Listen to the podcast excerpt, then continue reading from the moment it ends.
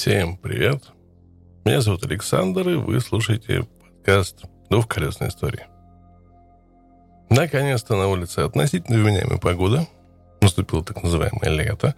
И пришла пора одной из самых, на мой взгляд, престижных мотогонок современности. Это «Турист Трофи» на острове Мэн. Для тех, кто не в курсе, это гонки, которые проходят с 1907 года почти ежегодно на трассе протяженностью в 60 километров, которая проходит по территории всего острова, включая город. И, на мой взгляд, это самая экстремальная трасса, которая за все время унесла жизни 258, если я не ошибаюсь, гонщиков. Ну, а рекорд максимальной скорости на данный момент на этой трассе в 331 км в час. В этом году гонка выбралась на новый уровень. Местный телеоператор наконец-то решился, и впервые за всю историю гонок ее можно смотреть онлайн в прямом эфире, да еще и в отличном качестве. В субботу, в общем, была первая трансляция, в понедельник вторая, в среду будет третья, а завершится все это дело в пятницу. Поглядеть все это великолепие можно на платформе Vimeo. У кого не работает, пользуйтесь VPN. Из доступного 8 камер на трассе, стрим с 2 вертолетов, ну а комментировать гонку на всем этапе 2022 года будут Мэтт Робертс, Сэмми Уильямс и ветеран Формулы-1 Дженни Гоу. К сожалению, в этом году использовать камеры на байках в прямой трансляции они не планировали, но обещали выложить ролики сразу после завершения гонки. Что ж, не все сразу. В следующем году, думаю, будет уже живое видео с байков. Ну что, пошли по новостям. А начнем, наверное, с очередной отзывной кампании. В прошлый раз нас отличилась компания «Континенталь» со своей резиной. На этот раз под отзыв угодили шмотки. Отличилась компания Alpine Stars. Под отзыв улетели перчатки GP+, а из-за чего? Собственно, из-за содержания в материалах соединений хрома, которые могут вызвать рак. Эпично. То, что тебя, по идее, защищает от последствий падения, вызывает у тебя рак. Лучше, на мой взгляд, и придумать нельзя. Европейская комиссия опубликовала доклад, в котором указала на очень высокое содержание соединений хрома в материалах этих перчаток, а соединения эти сами по себе высокотоксичны из-за своих лютых окислительных свойств, и при попадании в организм легко могут вызвать повреждение почек, печени, сильно навредить клеткам крови. Но вообще говоря, о лабораторных исследованиях всего вот этого вот химического соединения подтвердилось его лютая канцерогенность. При попадании в носоглотку сия гадость вызывает, может вызвать рак легких, носовых пазух, отеки дыхательных путей, воспаление легких, при проглатывании повреждение кишечника, сердечная недостаточность. И, в общем, не слабо вообще рядить репродуктивки вплоть до риска развития необратимых изменений у будущих детей. Так что вот как-то вот так. Счастливым обладателем, в кавычках, естественно, счастливым, черно-белых GP+, от Alpine, в общем, стоит, мне кажется, от них избавиться к чертовой матери. Гильотина от топора не спасает. В прошлом выпуске я рассказывал о том, что Великобритания начала ограничивать скорость автомобилей программно, и, возможно, это коснется мотоциклов. На этой неделе на ниве законотворчества и запретов отличилась Германия.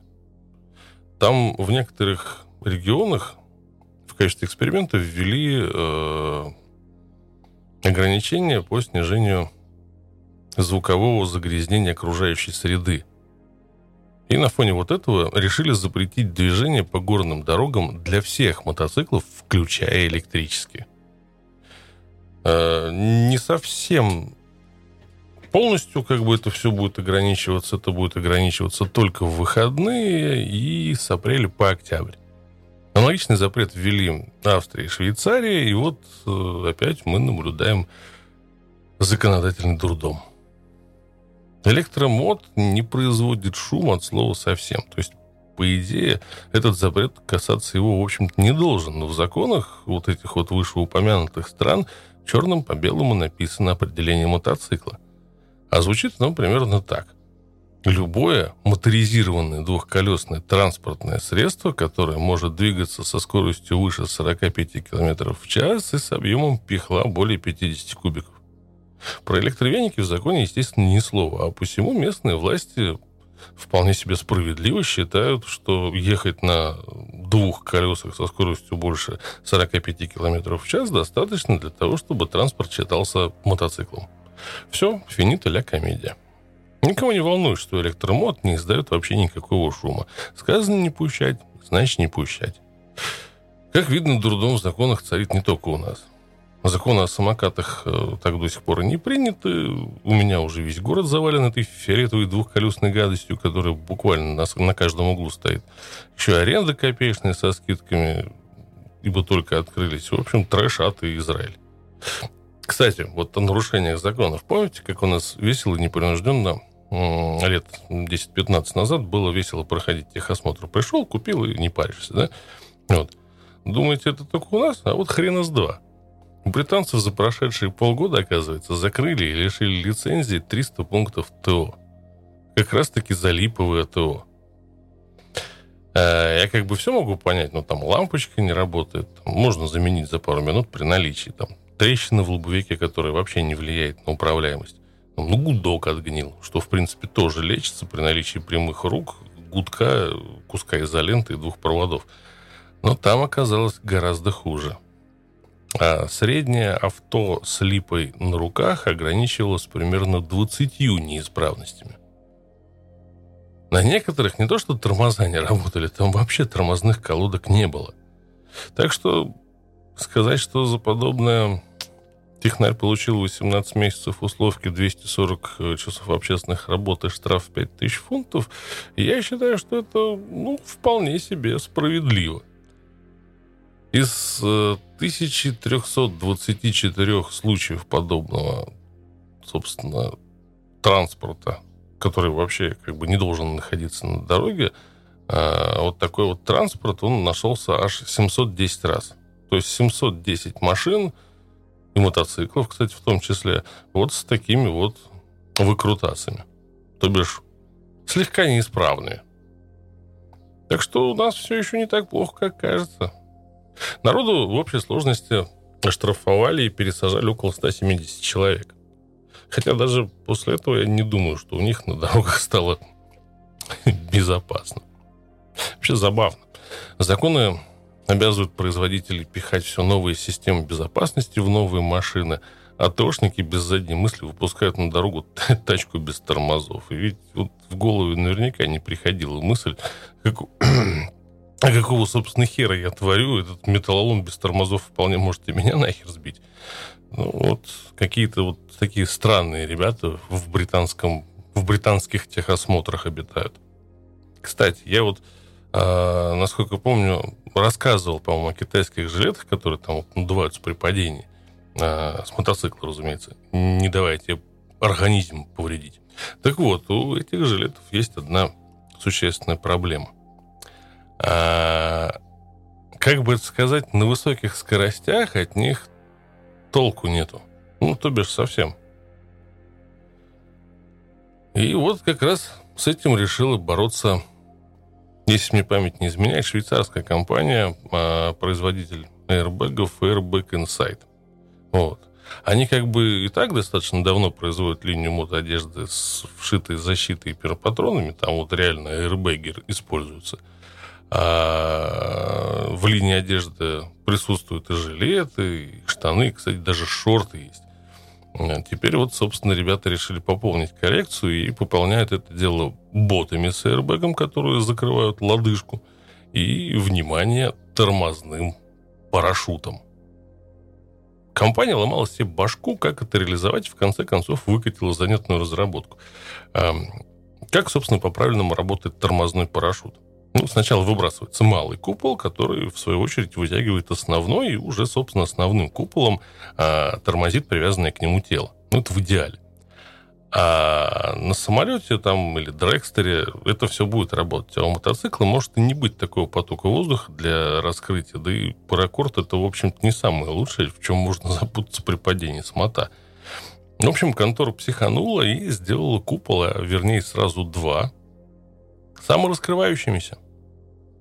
То есть при падении срабатывает первый патрон, который вышибает купола из укладки и сразу надувает в них борта. То есть получается, выглядит это примерно как к ездаку привязали два детских бассейна с накачанными бортами. Собственно, вот это вот дело и начинает гасить скорость. При этом создатели отказались от стропа с паракорда и использовали широкие ремни из синтетического материала. В общем, испытаний я пока не видел, там только заявка на патент и наброски инженеров о том, как все это будет выглядеть. Ну, пока это выглядит эпично, и, в общем, первый рабочий прототип они обещали к осени. Тогда же, собственно, объявят и цену. Будем ждать, хотя применение всего девайса предусматривалось изначально как бы на гоночных треках, но чем черт не шутит, может, и для улицы подойдет. В общем, время покажет. С новостями на сегодня все. Книги пока закончились, так что, чтобы не оставлять вас с 11-минутным выпуском и без истории, расскажу-ка я вам сегодня одну очень интересную историю про девочку Сашу из славного города Питера. Сразу скажу, что история эта происходила достаточно давно, это 2005 год, и далее повествование будет двигаться от ее лица. Итак, усаживаемся поудобнее, наливаем вкусного. Нас ждет очень интересная история про одно очень интересное путешествие.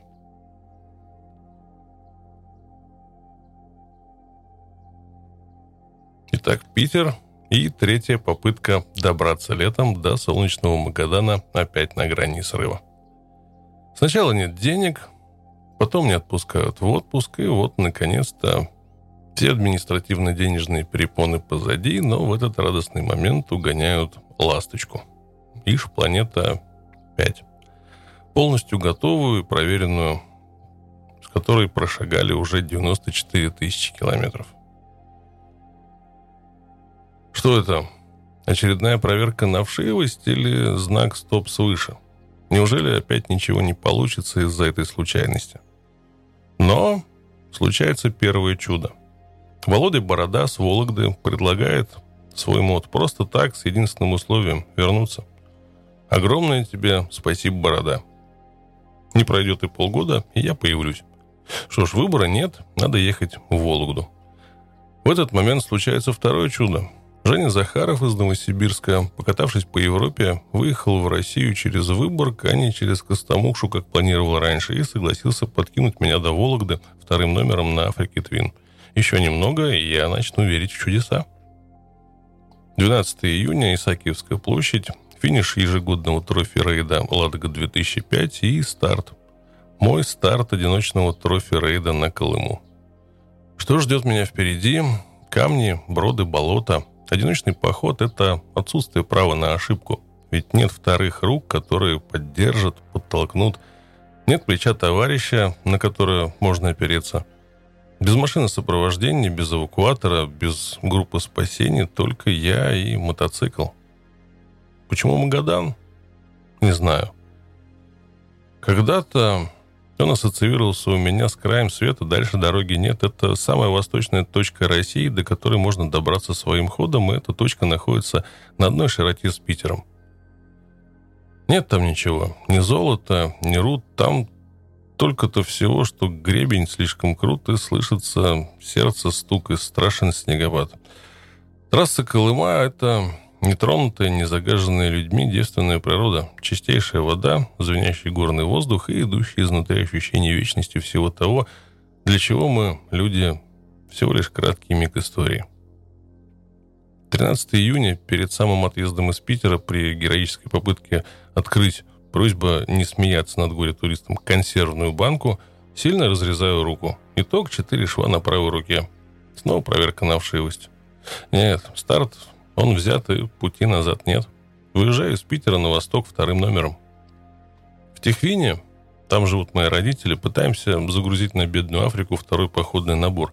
План не вмещается, приходится взять только самое необходимое, а остальное буду искать по пути. Едем на Вологодчину. Кириллов.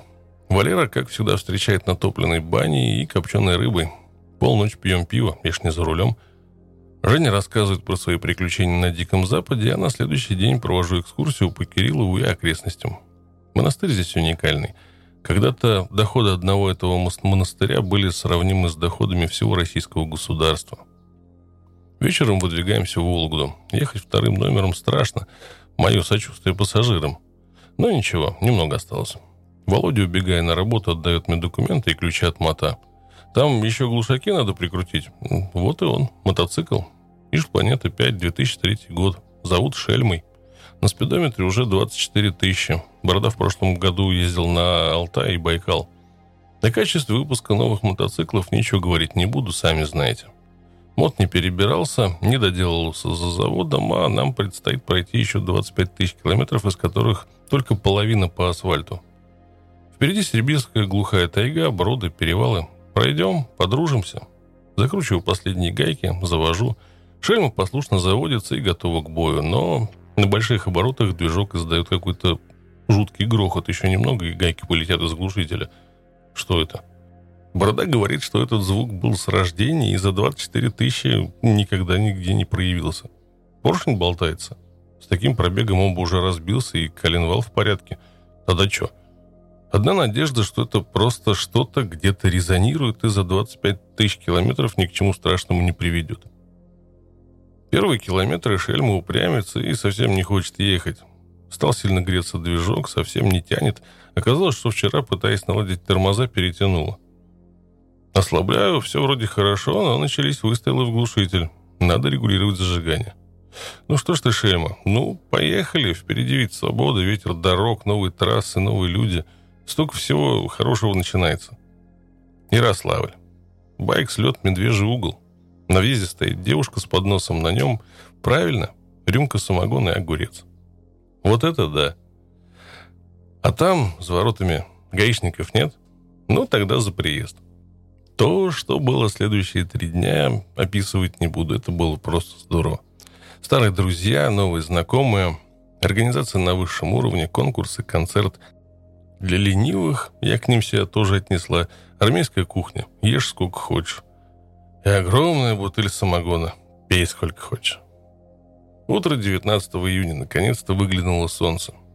Вот и все, заправлены моторы, внесена 5 за багаж, впереди лежит тот край, который, если взял, то больше не отдашь. Взят курс на восток, с Улей мы выезжаем вместе с Женей. До Новосиба дорога одна, но уж слишком разные мотоциклы, Иш и Африка.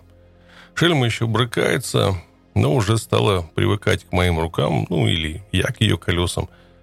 За бортом среднерусская, сердцу близкая подмосковная сторона. В каждом селе по разрушенной церкви. Речки, поля, леса, озера, все как обычно. Иваново. Насчет красивых девушек не знаю, не мне судить, но шутить тут очень любят. Раза 3 сворачивала по указателю Нижний Новгород и упиралась в тупик. С горем пополам выезжаем из города и идем на Нижний. Дорога местами разбита, местами отличная, машин практически нет, редкие села и деревушки. В Нижний въезжаем вечером. Грохот, извергаемый Шельмой, пугает.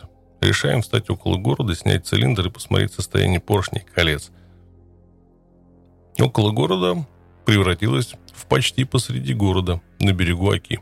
Натянуло тучи, поднялся сильный ветер, ночью пошел дождь, холодно. Хорошо, что вечером не разобрали движок. Утром решаю ехать дальше с грохотом. Зато все слышат. Пока хотя бы примерно не станет ясно, в чем дело. Целый день с неба мразь, словно бог без штанов. Шельма с водяным охлаждением бежит замечательно. Дорога сильно загружена фурами, обогнать тяжело, ехать сзади невозможно, встречные грузовозы обдают фонтанами воды и грязи. Казань. На объездной указатель. Ижевск прямо, Пермь налево. Если верить указателю, то прямая дорога на Пермь на 200 километров короче, но я этой дороги не знаю, поэтому все дальнобойщики ходят через Ижевск. Все-таки решаем поверить татарам и свернуть. Больше указателей на Пермь нет. Какие-то мелкие поселки, половина из которых нет на карте, причем все надписи на татарском языке. Останавливаемся на заправке спросить дорогу, а заправщик по-русски не говорит. Вот вам и центральная Россия. В итоге заблудились. Ищем своротку в лес на ночевку, везде лужи, грязь, потом не вылезем. Совсем стемнело. Едем рядом, двумя фарами нащупывая дорогу в темноте. Она стала резко портиться, идеальный асфальт разметкой превратился в разбитейшее направление. Дождь усиливается. Заезжаем в автобусную остановку, тут хоть не капает. Автобусная остановка посреди глухой татарской деревушки. Это наш маленький дом. Лавка хоть и узкая, но лежать можно. Ложимся спать. Как ни странно, даже удалось заснуть. Проснулись в 5 утра от холода. Зуб на зуб не попадает. Собираемся, надо ехать. Останавливается таксист. «Я туда ехал, вы отдыхали. Туристы? На Пермь этой дорогой не проедете. Там 40 километров глины, и после дождя только Уралы ходят. Ну, татары, ну, завели». Доезжаем до Кафухи, греемся чаем. По совету таксиста сворачиваем в сторону. Там 40 километров грунта, но хотя бы не глины. Через 30 километров упираемся в паромную переправу через Вятку. Ждем парома, греемся. На другой стороне Вятки наблюдается полное отсутствие дороги. Кировская область. В прошлом году уже зареклась выезжать в эту область. Дорог здесь нет как таковых, а шельма хорошо слушается меня и отлично держит мокрую грунтовку. А вот Женина Африка на асфальтовой резине плавает. Удмуртия. Опять асфальт, и опять мы шельмы отстаем. Уже не заканчиваются транзитные документы на Африку. Надо торопиться, пока мне-то спешить некуда. Все только начинается. В Ижевске решаем разъехаться и встретиться в Новосибе. Я еду короткой красивой дорогой через Чайковский, а Женя по указателям на Пермь. Итог, мы с шельмой его обгоняем на 30 километров. Что ж, догоняй, а мы пока найдем местечко для ночевки. Но приходит смс-ка. Заглох. Возвращаюсь. Стоит. Пол мотоцикла разобрано.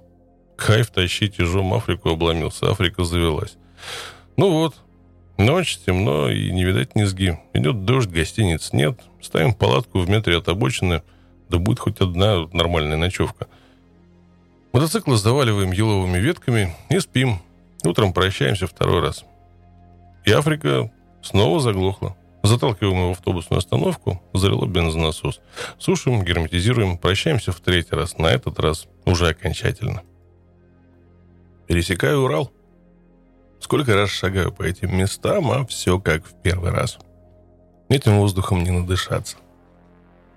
За темнением начинается взлетная полоса. Дорога, стрелой уходящая за горизонт с одинаковым пейзажем за бортом. Поле, пересохшее болото, снова поле. Но скучать не пришлось. В этот раз помирает генератор. Все бы ничего, если бы не вечером и не посреди этого огромного болота с огромным количеством летающих вампиров. Пока чинилось, совсем стемнело, а мазь от комаров больше похожа на мазь для комаров. Меняю якорь и, закутавшись в косуху, через нее хоть не прокусывают и не так заметна сырость, пытаюсь подремать, облокотившись на шельму. С рассветом еду дальше. Подул ветерок. Поваленные деревья, пару раз уклоняюсь от пролетающих веток, хорошо, что не деревьев. Остановил гаишник и объявляет благодарность за привезенный из Питера дождь. Ой, да забирайте, уже надоел. И вот Новосиб. 4500 километров за спиной, а, кажется, только вчера выехал. Центр России. Отдыхаю, готовлю шельму. Скоро асфальт закончится. Нескончаемые дожди пугают. Если там небеса тоже прохудились, то сумеем ли мы пройти броды? Герметизирую всю электронику, делаю слив воды с движка, если все-таки утонем. Запасаюсь грязевой шипованной резиной. Ну что ж, снова в путь и вдвоем по тропе навстречу судьбе, не гадая в ад или в рай. Дорога до Красноярска отличная. То поля, то таежный лес, поворот за поворотом. После Канска еле ползу по разбитой и мокрой грунтовке. А ведь это федеральная трасса. Навстречу также ползет мотоцикл. Останавливаюсь. Ух ты, да это японец. И не только мотоцикл. Парень, мой ровесник, едет в Португалию, оттуда в Африку. Потом, в общем, молодец. На следующий день еще одна необычная встреча. Еще при подготовке похода пыталась где-нибудь найти информацию о тех местах. Бам, Колыма. Неужели там никто не ездил? Нашелся единственный отчет. Леме спасибо за ссылку. Это был поход на джипах в те места в 2002-м. И вот насколько тесен мир, участники того самого похода. Игоря Валентина Куликова собственной персоной. Едем, смотрим, навстречу мотоциклист. Ну, думаем, опять иностранец. Решили остановиться, спросить, откуда и куда. А тут наш. Ну, как там? Пройду. Как мосты, дорога. Мы в 2002 прошли. Тяжело, но интересно и красиво. Получив несколько полезных адресов и пожелав друг другу удачи, мы разъехались. Они на запад, домой в Новосибирск, а я дальше на восток. Тулун. Вот и развилка. Либо рисковать и сворачивать на БАМ, либо идти южной федеральной трассой, и все-таки сворачивая, успокаивая себя. Везде живут люди, и на их помощь можно рассчитывать. Выглянуло солнце. Да не просто выглянуло, все тучи разошлись. Наконец жара. Ну что ж, значит, пойдем. До Братска идет довольно хорошая бетонка, вокруг вырубленный лес. Сколько его здесь было, а теперь до горизонта только одни пеньки. Братск, щит. Жизнь хороша, торопись не спеша. В 1631-м для закрепления успеха в братских землях, так называли земли местных кочевников-бурят, атаман-первопроходец Максим Перфильев с группой служивых людей ставит острог, именуемый в дальнейшем Братский острог. Постепенно вокруг острога вырастает село. Почти с момента возникновения Братск приобрел печальную известность как место ссылки вольнодумцев, правдоискателей, неугодных царскому правительству. В начале 50-х Братск был небольшим рабочим поселком. Преимущественное развитие имела лесодобывающая промышленность. Новый Братск начинался со строительства Братской гидроэлектростанции, одного из крупнейших гидротехнических сооружений. Сроки строительства поражают. Всего 6 лет после начала подготовительных работ. 15 минут Америки. Идеальный асфальт, 4 полосы, и все соблюдают правила дорожного движения. Пока искал ребят, с которыми познакомилась 2 года назад на Байкале, подошли 2 мальчика и предложили купить рыбу. Да мы ее только что в море поймали. В море? А какое здесь море? Черное, белое. Оказывается, морем здесь называют Братское водохранилище. После постройки ГЭС затопило такую территорию, что другой берег не везде виден, а раз берега не видно, значит море. Перебываю резину, нашипованную, ставлю запасную звезду на 15 зубьев, последнее приготовление, бензина под завязку, проверена запаска. Утром заезжаю на Братскую ГЭС. Сооружение грандиозное. Машины, проезжающие по плотине, кажутся муравьями. Таких трудов стоило перегородить своенравную Ангару. В тени плотины лежит лед, и это начало июля. Прощаюсь с ребятами, отбиваю на запад смски, дальше связи может и не быть. Начинается первый спецучасток. Хватит ли сил у меня и выдержит ли шельм? Можно упасть, можно сломаться, может сломаться мотоцикл. Помощь придет, но сможем ли мы ее дождаться? Идеальный асфальт заканчивается вместе с Братском, но до Усть-Кута дорога, в общем, хорошая. Довольно широкая грунтовка, иногда даже старый асфальт попадается. Цивилизация закончилась, машин практически нет. Может быть, раз-два в час. Дороги – дикая тайга.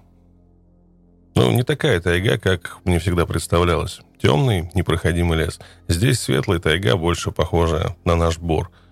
Звенящая тишина. Усть-Кут. Первая станция Большого БАМа. Заправка, магазины, люди, машины. Пополняю запасы бензина и провизии. Усть-Кут ведет свою летопись 1631 года, когда русские землепроходцы основали близ устья Кут Усть-Кутский острог. В середине 17 века острог, утратив свое военное значение, стал важной пристанью, где сосредотачивались грузы, шедшие из Ишима и Верхней Лены. С начала строительства БАМа Усть-Кут стал быстро развиваться. Здесь был расположен штаб западного участка. Якутские машины здесь грузятся на баржу и плывут вниз по Лене до Мирного. И можно свернуть, обрыв обогнуть, но мы выбираем трудный путь. Взять курс на восток и в сторону... Одну утоптана тропа. Байкало-Амурская магистраль пролегает по территории Иркутской, Читинской, Амурской области, Бурятии, Якутии и Хабаровскому краю. Трасса дороги пересекает 11 полноводных рек, 7 горных хребтов, более 1000 километров пути проложено в районах вечной мерзлоты, высокой сейсмичности. На трассе дороги пробито 8 туннелей, построено 142 моста длиной более 100 метров, более 200 железнодорожных станций и разъездов. Сооружение Байкал-Амурской железной дороги можно назвать стройкой века безо всякой натяжки. Во-первых, благодаря масштабам этого предприятия, во-вторых, из-за его протяженности во времени. Еще в 1888 году была высказана мысль о возможности прокладки Транссибирской магистрали не по южному, а по северному берегу озера Байкал. Однако непроходимый ландшафт, горные хребты, болота, сотни километров необжитой тайги и тундры, а также сейсмичность и ужасные климатические условия заставили отказаться от этой идеи. Однако в 1914-м эту новую трассу даже прочертили на карте. Но осуществлению этого грандиозного плана помешала Первая мировая война. План вновь начал обретать реальные формы в начале 30-х годов, когда по давно намеченному маршруту отправилась изыскательская партия, в составе которой было всего 25 человек с самым примитивным оборудованием. Мерная лента, рейки, вешки.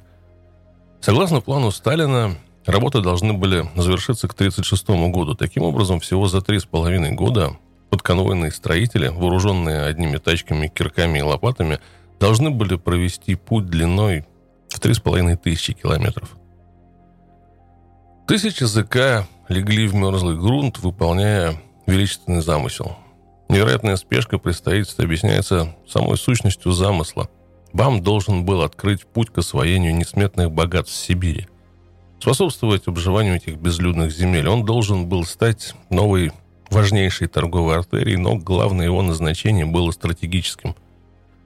Южный Транссиб проходит слишком близко к границе с Китаем, и в случае успешного наступления вероятный противник легко мог полностью отрезать сообщение с Приморьем. 4 ноября 1937-го железный путь дошел до венгского поселка Тындинский, нынешней столицы БАМа. Однако новая дорога существовала недолго. Начало Великой Отечественной положило конец старому БАМу. В 1942-м уложенные с таким трудом и жертвами рельсы были демонтированы и отправлены на запад, где использовались при сооружении противотанковых заграждений и временной железной дороги, по которой доставлялись грузы в осажденный Сталинград. Строительство возобновилось только в 1967-м. БАМ был объявлен всесоюзной ударной комсомольской стройкой. Постройка основной магистрали завершилась 1 октября 1984-го торжественной закладкой золотого звена на станции Куанда. А 29 октября того же года специальный поезд отправился из Тынды до порта Ванина во всей трассе протяженностью 3300 километров. Однако последний Северомуйский тоннель был сдан только в 2001 году. Дорога стала заметно портиться. Вместо твердого грейдера земляное и довольно разбитое полотно петляет около железнодорожной ветки, по которой то и дело пролетает товарняк. Дорога забирается на вершину сопки и долго ведет по хребту. Где-то далеко внизу, в долине, сверкает Ния. Железная дорога теряется в ветвях лиственниц. Солнце прячется за сопки, пора искать ночевку. Колышки в каменистую землю вбиваются тяжело, но гнус заставляет шевелиться. Звездный. Маленький бамовский поселок. Над дорогой возвышается памятник первопроходцам БАМа, ржавая, заросшая бурьяном танкетка первопроходца. Здесь когда-то жили строители БАМа, потом лесозаготовители, а теперь это всего лишь очередной умирающий поселок. Полусгнившие сараи, бараки с провалившимися крышами. С лесозаготовительных складов люди ушли, оставив сотни тысяч кубов гниющего леса. Говорят, стало невыгодно.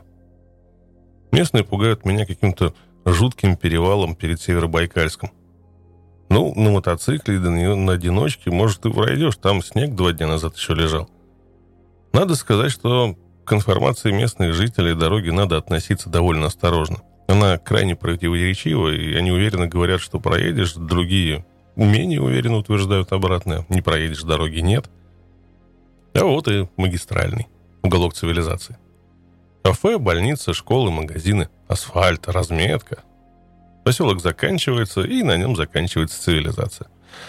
Дорога все хуже и хуже. Огромные лужи с глинистой красноватой грязью. Мыло с камнями. Вот и первый брод. Небольшой ручей, разлившийся после дождей. Остатки моста образовали небольшую плотину, течения практически нет. Ну, собственно, первый брод взят без проблем. Перевал Дабан. Высота около 1800. И начинается он неожиданно. Вылетаю со скоростью километров 30 в час с очередного поворота, и начинается крутой подъем. Здесь нет привычного горного серпантина. Дорога вверх, дорога вниз. Стекающие потоки воды вымыли весь грунт с дороги, остались одни камни и две извивающиеся полуметровые промоины. Движение напоминает мототриал на груженном иже. С камня на камень, с промоины в промоину, вперед и вверх. Снег местами стаял, местами еще лежит, причем различить последний весенний и первый осенний получается далеко не всегда. Здесь вам не равнина, здесь климат иной.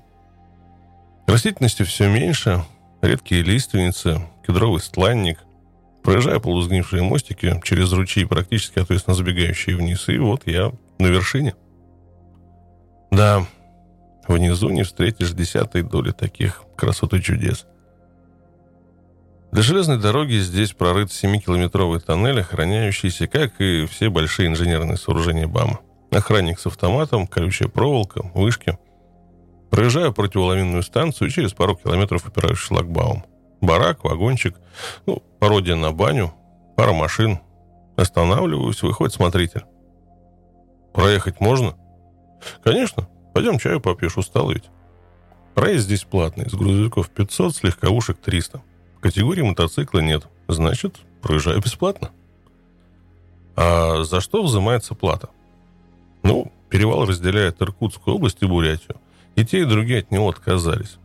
Не наш. Если за ним не следить, в основном чистить зимой, то проехать тут через пару лет будет нельзя, вот и отдали его в частные руки. А деньги идут на соляру и продукты. Захожу в барак. Длинный, извилистый, полутемный коридор заставлен бочками с бензином и соляркой. В конце жилая комната, несколько железных аккуратно заправленных коек, стол, скамья, и посередине висит боксерская груша. Спуск перевала. Дорога гораздо лучше, твердый грейдер. Стало появляться много, по тем меркам, машин. Проезжаю горячий источник с целебной водой, горнолыжные базы, и вот с вершины очередной сопки открывается Байкал. Здравствуй, батюшка. Величавый и мудрый заснеженный горы отражаются в темном зеркале воды. Ветра нет, Байкал спокоен. Последние лучи солнца прячутся в спускающемся тумане. Соскальзываю вниз. Северобайкальск. Небольшой, но своеобразный городок с лицом. В 1644-м, в период бурного освоения сибирских просторов, был построен первый острог на северном берегу Байкала, Верхнеангарский. Ныне поселок Нижнеангарск в нескольких километрах от Северобайкальска. Основным занятием поселян было, да и остается по сей день, хлебопашество и рыбная ловля. Город Северобайкальск основан в 1974-м. Тогда это был базовый поселок строителей бурятского участка БАМа в 510 километров. Он назывался Новогодний. Промышленные предприятия в городе отсутствуют, а основным является отделение ВСЖД. Здесь перемешались и русские, и буряты, перемешалась культура, обычаи, праздники, повсюду музыка, смех, гуляние. Сегодня день города. А завтра правильно, тоже гуляние, какой-то бурятский праздник. На ночевку встаю сразу за городом, на самом берегу. Лежу в палатке, слушаю шум Байкала.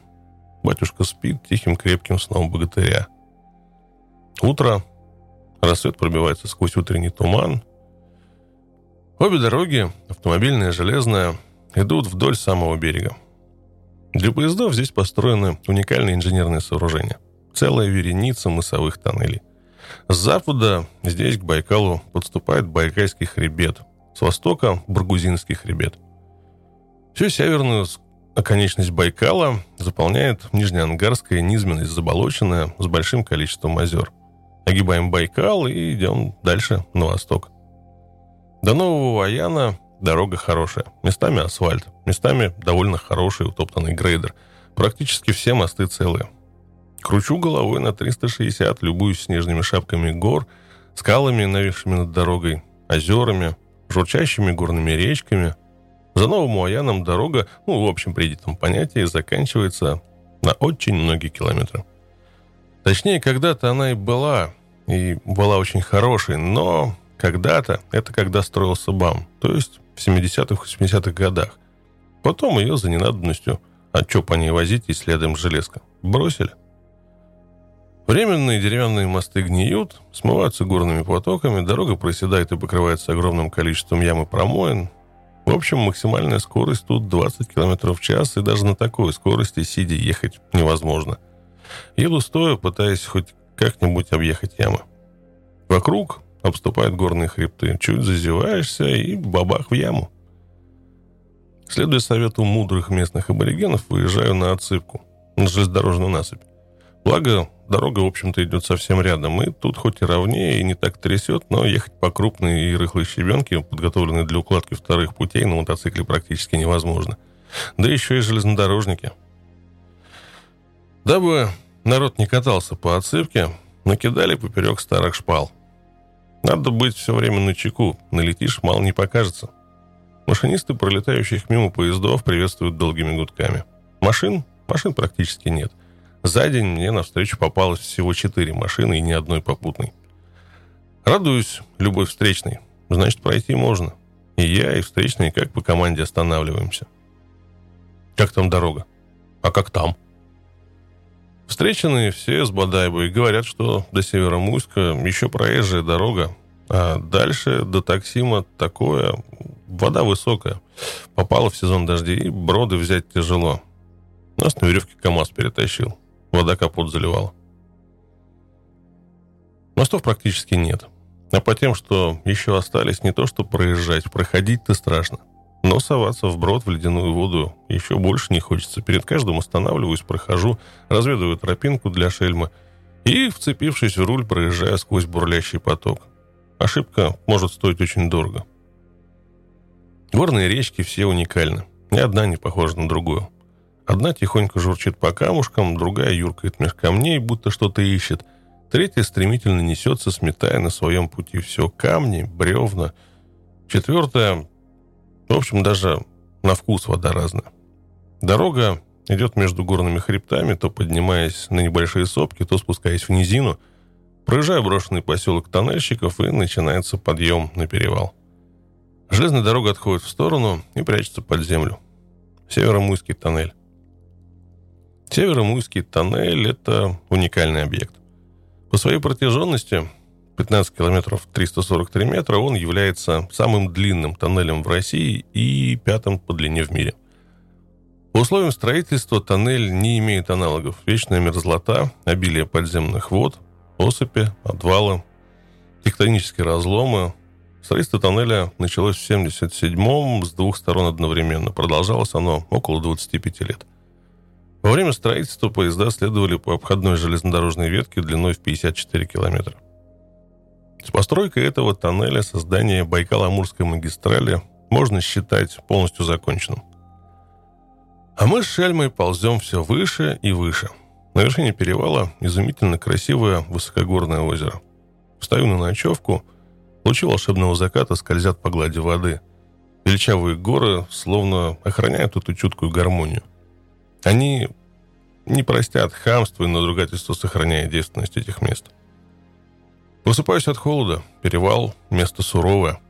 Поднялся ветер, палатка ходит ходуном, кажется, что еще немного ее сорвет. Редкие деревца гнутся к земле. Кое-как складываю палатку, ее как парус просто вырывает из рук. Позади, на западе, идеально чистое небо без единого облачка, а впереди, на востоке, темные низкие тучи. Но назад нельзя, и мы пойдем вперед. Спускаюсь с перевала. Северомуйск. Большая узловая станция Большого БАМа. Местные жители, практически все железнодорожники или работающие на железной дороге, провожают нас с шельмой удивленными взглядами. Дорога, если это можно назвать дорогой, стала еще хуже. От мостов остались только беспорядочно разбросанные бревна. Ради интереса считаю пройденные броды 1, 2, 3. На 34-м мне это надоедает. Еду очень медленно, каждый брод вымеряю. Все лето здесь поливали дожди, и речки полны через край. Проезжаю, выливаю воду из сапог. Броды здесь — это никем не подготовленный, то есть крутой, практически отвесный спуск к воде по валунам размером с голову, и такой же подъем. Нет, это не мототриал. Не удержишь мотоцикл и кувырок на бок. Да и переезжать горные речки становится страшно, не сбило бы течением. Нет страховки, нет вторых рук, которые поддержат или подстрахуют, но хочешь жить, бояться не резон. Хотя есть большой плюс в такой черепашьей скорости. Успеваю любоваться этими сказочными красотами, рассматривать водопадики на речках и цветы на обочине. Большой Брод. Река шириной около 30 метров. Глубина по пояс. Дно – одни сплошные валуны. Интересно, а как здесь машины проходят? Решаю не соваться и разведать железнодорожный мост. Возвращаюсь назад и ищу своротку на отсыпку. Подъезжаю к мосту, прохожу, вымеряю расстояние от рельса до края шпал, вроде бы должно хватить. На Ижевском заводе хорошо рассчитали ширину дуг. Колесо по краю шпала, дуга скользит по рельсу. Прислушиваюсь, не идет ли поезд. Вроде нет, ну, слава богу. Проезд по железнодорожному мосту весьма хороший вариант. Надоело воду из сапог выливать. Подъезжаю к следующему мостику. Что ж, он меньше только что пройденного. Зачем снова вброд соваться? Проскочить его – дело нескольких секунд. И вот остается 1,5 метра до съезда, а навстречу товарняк. С товарняком бодаться не хочется. Разные весовые категории. Он еще очень далеко. Успела бы пару раз съехать и покурить. А я испугалась. На самом съезде слишком сильно забрала вправо, быстрее съехать с рельс и упала. Вот здорово. Колеса на шпалах, руль где-то внизу. Поднять груженную шельму, упавшую вверх колесами, не хватает сил. Надо снять вещи, поднять и привязать снова. А поезд-то идет. Немного отодвигаю колесо от рельса, прикидываю, что вагон идет где-то в метре от земли, и все за считанные секунды. Машинисты мне посигналили, я помахал им руками, все нормально, все вымерено, все под контролем. И товарняк с грохотом проносится над шельмой, а я закрываю отверстие в пробке бензобака, дабы бензин не вытек. Вот и думай, где лучше, по пояс в ледяной воде или по железке с товарняками. Таксима. О близости поселка можно догадаться безо всякой навигации. Направление движения превращается в дорогу, начинают попадаться люди, машины, даже бетонный мост. На въезде в поселок заправка и даже кафе. Заправляюсь, пью чай, отдыхаю. Местный абориген из остановившегося рядом УАЗика долго ругает наше правительство. Пожил бы Брежнев подольше, мы по асфальту ездили. Потом перекидывается на меня. Я понимаю, иностранцы жиру бесятся, им из стрима хочется. Вот к нам и едут. Но ты-то русский, тебя-то что сюда занесло? Места, говорю, у вас замечательные. Да что места-то, дорог нет, работы нет. И дальше опять по правительству. Проезжаю поселок. Обилие магазинов, торговые центры, каменные четырехэтажные дома, по улицам беззаботно гуляют дети. Цивилизация. Здесь даже сотовая связь есть. Напротив вокзала памятник. Самолет, устремленный в небо. Рассказывают, что на этом самолете в 30-х годах прилетели первопроходцы БАМа. Делали аэросъемку, составляли карты, готовили плацдарм для постройки железной дороги. Но тогда не суждено было воплотить этот проект, и только в 70-х начали строительство. Обрамляет новый цивилизованный Таксима старый город. Это тот поселок, который основался задолго до строительства БАМа. Обычная деревушка с растущей повсюду картошкой. Через несколько километров от Таксима встречаю первый и единственный указатель. Что на нем написано? Так и не разгадав всей загадки, еду по более хорошей дороге. Что-то автопилот сомневается в правильности направления, слишком хорошая дорога и уводит куда-то в сторону от железнодорожной ветки. Возвращаюсь на перекресток и пробую вторую дорогу. Это уже моя. Вдоль железки, бесконечная тряска, брода. Надоело выливать воду из сапог и снова сворачиваю на отсыпку. Маленькие железнодорожные мостики проезжаю схода, но что-то не то. Маневрирую между разбросанными шпалами и бамовскими пеньками высотой в 0,5 метра. Пробираюсь по тропинке мимо разъезда, но дальше по этой стороне железки дороги нет. Назад. Последний заезд на отсыпку был очень далеко. Опять пробираться через пеньки. Пробую еще немного пробраться вперед, но нет, дальше не проехать. Нет даже тропинки. Нужно возвращаться. Пытаясь развернуть шельму на метровой тропе, рельсы подошли к самому краю насыпи. Не получится. Уйду по камням метра на 4 вниз в болото. Не хочу. Насыпь под задним колесом начала осыпаться, и шельму потащила вниз. Передними тормозами удержать не могу. Каким-то чудом включаю передачу и выезжаю. Все, отдыхать. Сил нет даже на то, чтобы поставить палатку. Залезаю в будку путейцев. Это домик 3 на 2 с проемами под дверь и окно. Расстилаю палатку, сверху пенку и падаю спать, укрывшись тентом от палатки, дабы комары не надоедали. Ни проходящих ночью в 2 метрах от меня поездов, ни комаров, ни громкоговорителя, висящего над головой, я не слышала. Серое пасмурное утро. Обхожу разъезд в поисках досок для мостков через рельсы, либо через рельсы, либо 30 километров назад. Большой, отштукатуренный, покрашенный и заколоченный вокзал. Здесь был поселок Витим, теперь только развалины и новый вокзал. Рядом с вокзалом оставлен инструмент, дверь в сарай подперта лопатой, вокруг ни души. Люди здесь не живут. Нахожу несколько досок, делаю мостки через рельсы. 2 доски на въезд, доска между рельс и доска на съезд. Долго примериваюсь, чтобы не промахнуться мимо мостика. Проезжаю. Что ж, хорошо, первый рельс позади. Переношу мостик на второй путь, примериваюсь, газ, тормоз, и я на другой стороне, на дороге. Только отпустила подножку из громкоговорителя. Внимание, на подходе скорый поезд. Что ж, успела. Витим. 1 берег Бурятия, другой Читинской области, 2 моста, ЖД и авто. Каждый длиной метров по 500. Мосты опять ничейная территория. Обе области от него отказались, мол, не наш. Местные аборигены тоже сжигают автомобильный мост, когда все машины идут по железнодорожному, за что платят оброк путейцам. То строят его снова. Как надоедать платить дань. Мне повезло. Мост незадолго до меня построили и еще не успели сжечь. Мост — это громко сказано.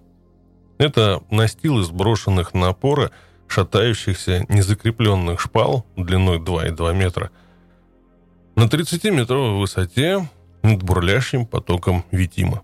Ни перил, ни бортиков, ни каких-либо ограждений тут нет. Если на первой половине моста шпалы лежат достаточно плотно, то на второй сплошное решето. Наверное, шпал не хватило. Не то чтобы проезжать. Страшно проходить по этому мокрому, прокриозоченному настилу. Ну, как, шельма, переедем. Главное не разогнаться, не поскользнуться и не смотреть вниз. Шельм послушно заводится. С каждым метром тот второй берег все ближе, ближе и ближе. Я чувствую себя канатоходцем под куполом. Последние метры моста и все. К обеду добираюсь до станции Куанда. После укладки здесь в 1984 году Золотого звена было открыто сквозное движение от Усть-Кута до Комсомольска. Здесь, как и во многих более-менее больших бамовских селениях, асфальт на территории поселка за последние 2 дня уже настолько отвыкла от скорости, что движение 60 км в час мне кажется каким-то диким. Проезжаю по краю поселка, бараки. Может, гнетущую атмосферу создает дождь, не прекращающийся второй день. Река Куанда.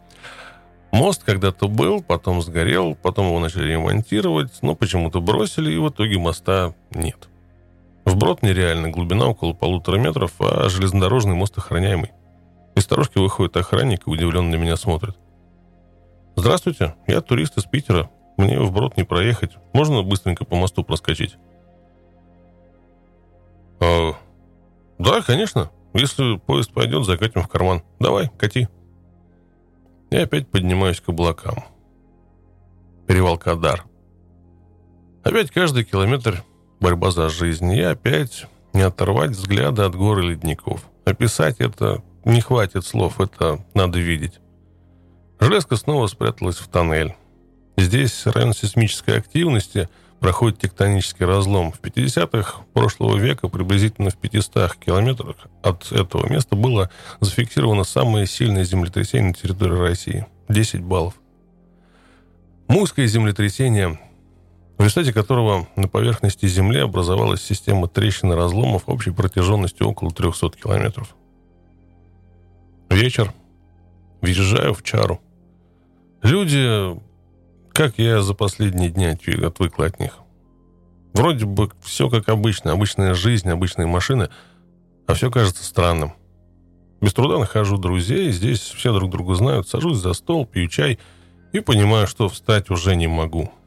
Вот она, усталость. А я проехала только половину первого спецучастка. Решаю отдохнуть и переждать дожди, ведь не могут же они идти вечно. Здесь, в Чаре, находится уникальный уголок природы – Чарские пески. Настоящая пустыня с барханами и оазисами из лиственниц. Лиственница на бархане, как звучит-то. Это не бананы на елке. Это вполне реально. Горы, болото и пустыня. Откуда? Посреди пустыни теплое озеро Аленушка. Откуда? Саня, облазивший все эти места, садится вторым номером. 18 километров до поселка Старая Чара, асфальт. Как же я отвыкла от твердого и ровного покрытия.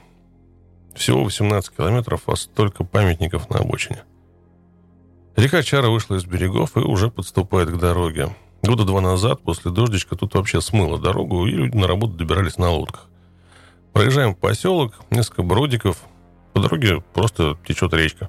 Упираемся в болото. Оставляем шельму и дальше идем пешком по берегу Сакукана. Саня рассказывает всякие истории о встрече с медведями, и тут из-под ног неожиданно с шумом взлетает глухарь. Рука так и дернулась. Местные пацаны ходят в лес на рыбалку только с петардами, чем и спасаются от медведей. Он боится шума и уходит. Доходим до брода через Сакукан, но река тоже вышла из берегов. Пытаемся перейти в брод, на третьей реке уже по пояс, и течение сбивает с ног. А дальше ведь еще глубже. Ноги сводят судорогой. Надо придумать какую-то переправу. Лодки, камеры, естественно, с собой нет. Устроим плот. 4 толстых лиственницы связываем квадратом, а центр застилаем небольшими стволами. Все хорошо, но не хватило веревок, чтобы связать тонкие стволы, которые начали всплывать. Форсировать речку на таком плоту... в общем, я еще и жить хочу. Да, кораблестроители из нас не получились. В общем, отпускаем плот в свободное плавание. Жалко, до пустыни рукой подать, ее уже видно, но утром решаем оставить все вещи здесь, налегке сходить на водопад в мраморное ущелье. Какое-то строение на берегу, подходим ближе, это остатки старого моста. В конце мраморного ущелья в сталинские времена была зона, бараки, вышки, колючая проволока, оно все сохранилось до сих пор. Добывали ни много ни мало уран. Мост, по-видимому, был построен в те же времена. Гвоздей нет, старые бревна просто аккуратно связаны проволокой. Опять упираемся в большой брод. Сколько видно, все вода. Несколько русел переходим, но дальше слишком глубоко. На островке пьем чай, обедаем. Как ни грустно, но дальше не пройти. Возвращаемся к палатке. Пробираясь по берегу Сакукана, на стоянке рыбаков, Саня находит ножик. Красивый, самодельный, в самодельных ножнах. Посмотрел и положил на видное место. Хозяин придет, увидит, обрадуется. Закон тайги. Последний взгляд на пески и двигаемся домой. И снова на том же месте глухарь взлетает из-под ног. Чуть дальше на дороге следы медвежонка. Вчера их еще не было. А значит, он где-то рядом. Медвежонок ничего не сделает, но вот мамаша его. Постояли, посмотрели. Интересно, куда он пошел и куда пошла его мамаша. На всякий случай, а скорее с хулиганства, взорвали петарду и побрели дальше. Тучи вроде бы стали подниматься, появились просветы, а значит, можно ехать дальше. Интересно, что здесь на Баме вообще нет ветра. Тучи словно зацепляются за горы и стоят на месте. Прощаюсь с друзьями и беру дальше курс на восток. До следующего живого поселка... около 100 километров. К вечеру рассчитываю добраться. Дорога здесь просто фантастическая. Перевал за перевалом, наледи метрового льда, озера, в которых отражаются снежные шапки гор. В высокогорье растительности практически никакой нет, только кедровый стланник, мох и редкие кривые лиственницы. Здесь голубым сиянием льдов весь склон облит. Ледники переливаются с неповторимыми голубыми цветами. Чистейший лед. Отсюда берут начало множество ручейков, превращаясь потом в бурлящие потоки. Описать увиденное Снова не хватает слов. Это надо увидеть. Мурлинский перевал – самая высокая точка БАМа. Облака где-то внизу. Захватывает дух. Фантастика. Но неожиданно подвел фотоаппарат. Умерла карта памяти. Ошибка карты и все тут, а вокруг завораживающая красота. Фотоаппарат я купила перед самым отъездом, поэтому что делать в таких случаях и как оживить карту, я не знаю, обидно, досадно. Вставляю запасную маленькую карту памяти, но что такое 20 кадров на оставшиеся 500 километров БАМа? Поселок Хани. Единственная станция большого БАМа в Якутии. 5 домов посреди тайги. Но на эти 5 домов есть школа, детсад, музыкальная школа, больница, клуб, дом отдыха, стадион, каток. Почему? Здесь не ждут, когда придет дядя и сделает что-то. Он не придет никогда. Здесь все делают своими силами и рассчитывают только на себя и товарищей. Надо детей занять. Собрались и построили каток. Надо крышу залатать. Собрались и залатали. Надо мост починить. Собрались и починили. Остался парнишка лет 10 на велике. А это вы из Питера? Ух ты, не успела приехать, а тут уже все знают. Папе позвонили с Чары, и он мне рассказал, чтобы я встретил и проводил домой. Ну, поехали к папе. Папа в ночь был на смене. Он машинист на маневровом тепловозе. Подъезжаем на вокзал, огромное штукатурное покрашенное здание. На перроне ровный чистый асфальт. Подъезжает маневровый тепловоз, притормаживает, мы запрыгиваем на ходу. Папа, Владимир, работает машинистом, а в свободное время тренирует ребят карате. Да так, что ребята занимают призовые места на российских соревнованиях. Вот вам и забытый богом край. Маневровый тепловоз небольшой, но там есть все, что нужно для хорошей жизни. Чайник, плитка и куча полезных мелочей. Рассматриваю, расспрашиваю. А хочешь сама прокатиться? Так я ж не умею. Так садись, научим. Вот это газ. Чем больше накрутишь, тем быстрее поедешь. Вот это тормоз. Чем больше накрутишь, тем быстрее становишься. Все, вперед. А когда тормозить надо? Не бойся, мы тебе скажем.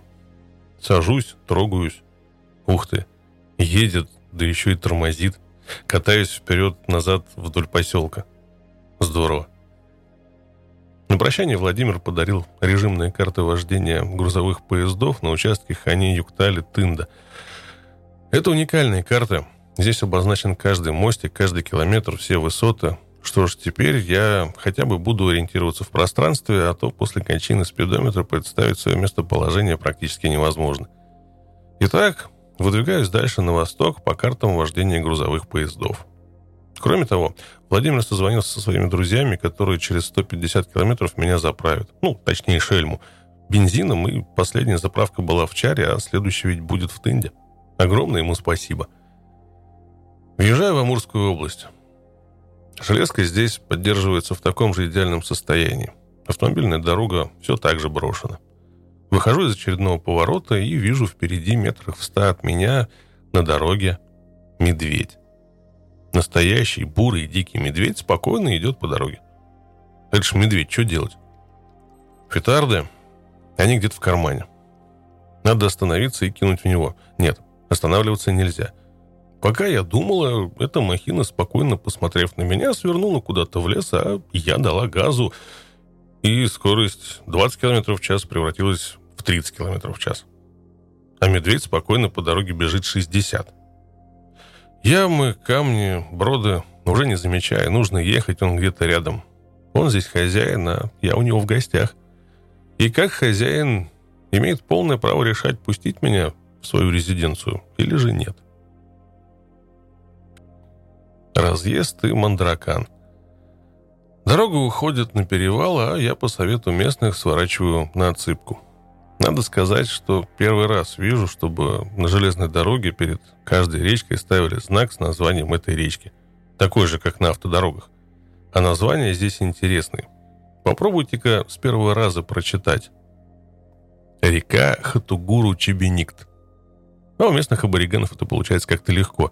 Интересно, что на железнодорожной насыпи, а не на дороге, стоит щит. В связи с отсутствием автомобильных мостов проезд автотранспорта ведется погрузкой на платформу.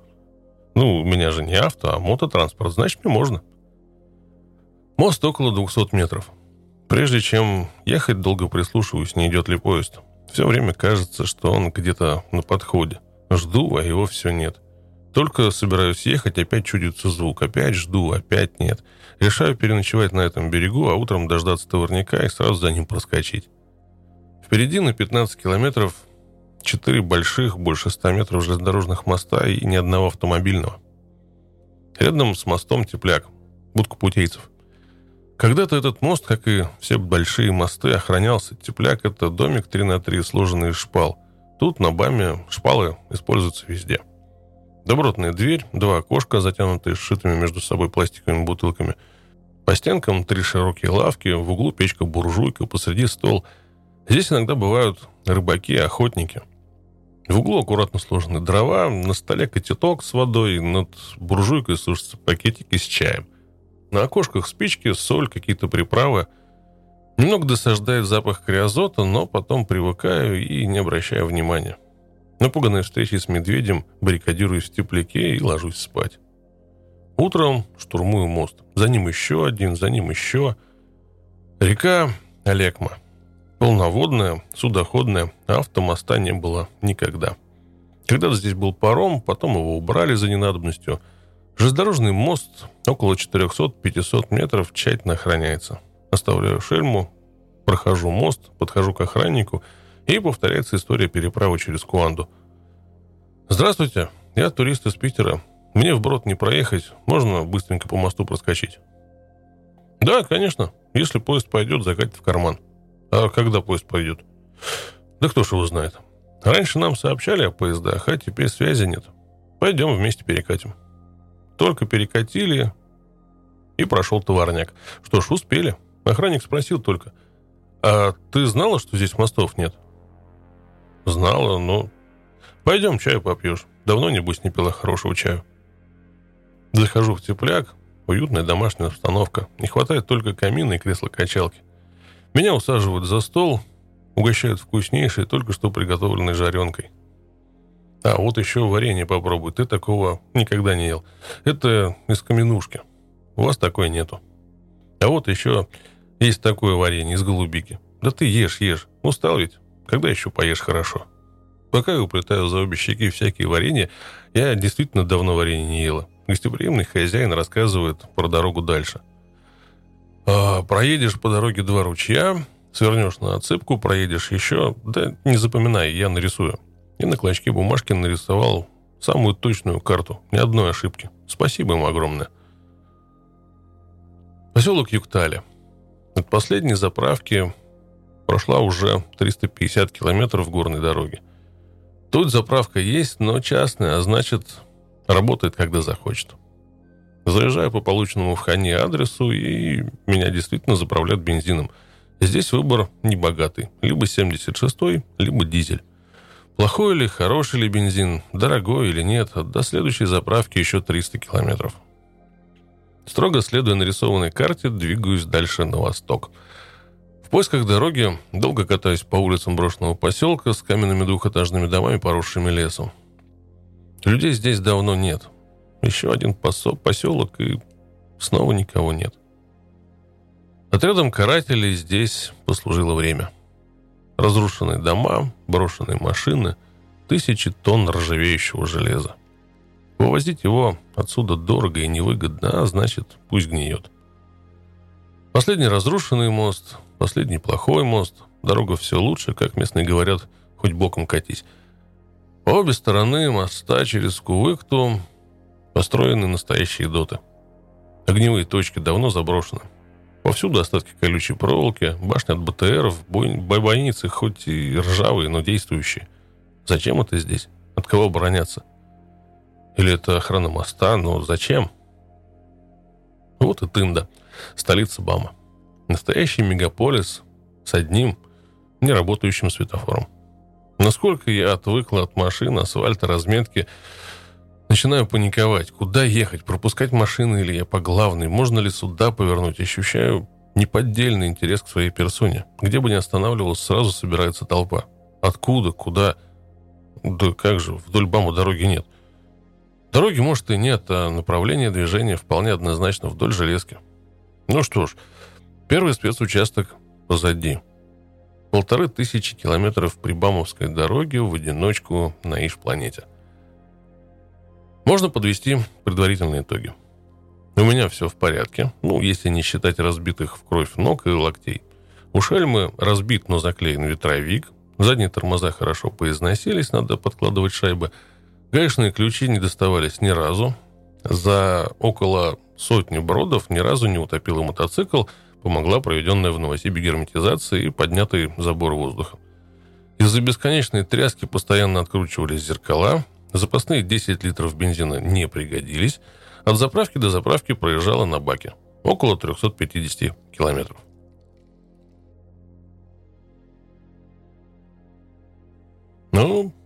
Думаю, на сегодня для этого выпуска пока хватит. История еще не закончена, и продолжим в следующем выпуске весьма скоро. Жду в комментариях, понравилось, не понравилось, стоит, не стоит продолжать. Как по мне, так такие истории нужно и стоит рассказывать, дабы народ знал, что от техники на самом деле зависит не так много. Да, у каждой техники, как и у человека, есть свой предел прочности, с этим не поспоришь, но если подходить ко всему с умом, пройти можно практически любой маршрут. Кстати, на тему истории и путешествий. Если у вас есть интересная история, которой вы готовы поделиться, напишите в сообщении группы или в Телеграм, и вполне возможно, ваша история появится в одном из следующих выпусков. Продолжительность особой роли не играет. Если история останется короткой, сделаем выпуск из нескольких. Замутим, скажем так, небольшой интерактивчик, ведь вам наверняка тоже есть что рассказать.